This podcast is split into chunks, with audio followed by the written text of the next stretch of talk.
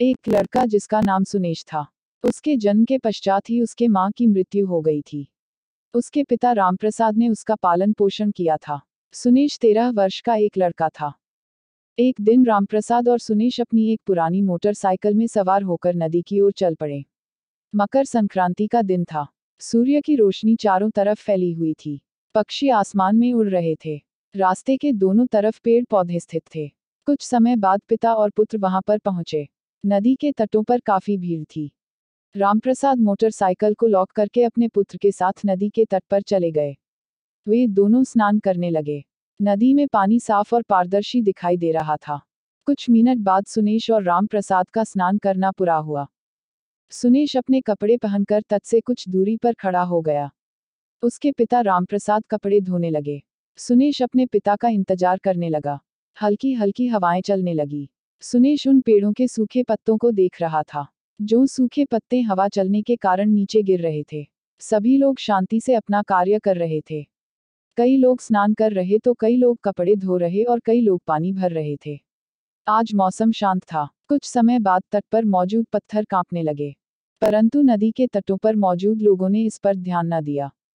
हवाएँ तेज चलने लगी। रामप्रसाद और अन्य लोग अपनी धुन में कार्य करने लगे। नदी में अचानक बाढ़ ने दस्तक दी। जब तक सभी भागने की कोशिश करते, तब तक बाढ़ के तेज बहाव में रामप्रसाद और अन्य लोग बहने लगे। लोगों के चिल्लाहट से पूरा नदीय तट गूंज उठा। सुनेश अपने पिता रामप्रसाद और अन्य लोगों को बहते हुए दर्शक की भांति देख रहा था। उसका हृदय तेज़ी से धड़क रहा था। उसके आँखों से आंसुओं की तेज धारा बहने लगी।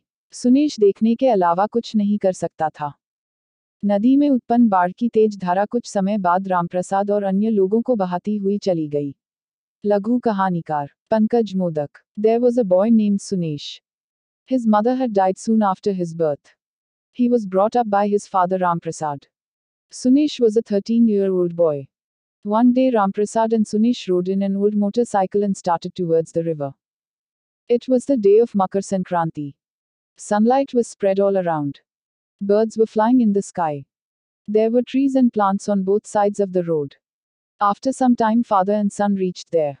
There was a huge crowd on the banks of the river. Ramprasad locked the motorcycle and went to the bank of the river with his son. They both started taking bath.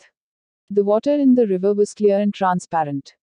After a few minutes, the bathing of Sunesh and Ramprasad was completed. Sunesh put on his clothes and stood at some distance from the shore. His father Ramprasad started washing clothes. Sunesh started waiting for his father. Light winds started blowing. Sunesh was looking at the dry leaves of those trees. The dry leaves were falling down due to the wind. Everyone was doing their work in peace. Many people were bathing, many people were washing clothes, and many people were filling water. Today the weather was calm. After some time, the stones on the shore started trembling. But the people on the banks of the river did not pay attention to it.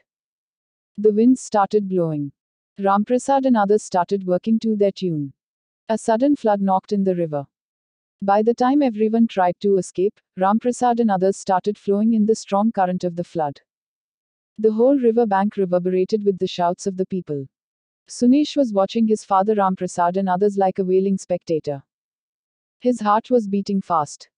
A strong stream of tears started flowing from his eyes. Sunesh could do nothing but watch. After some time, the strong current of flood generated in the river went away, carrying Ramprasad and others. Short story writer Pankaj Modik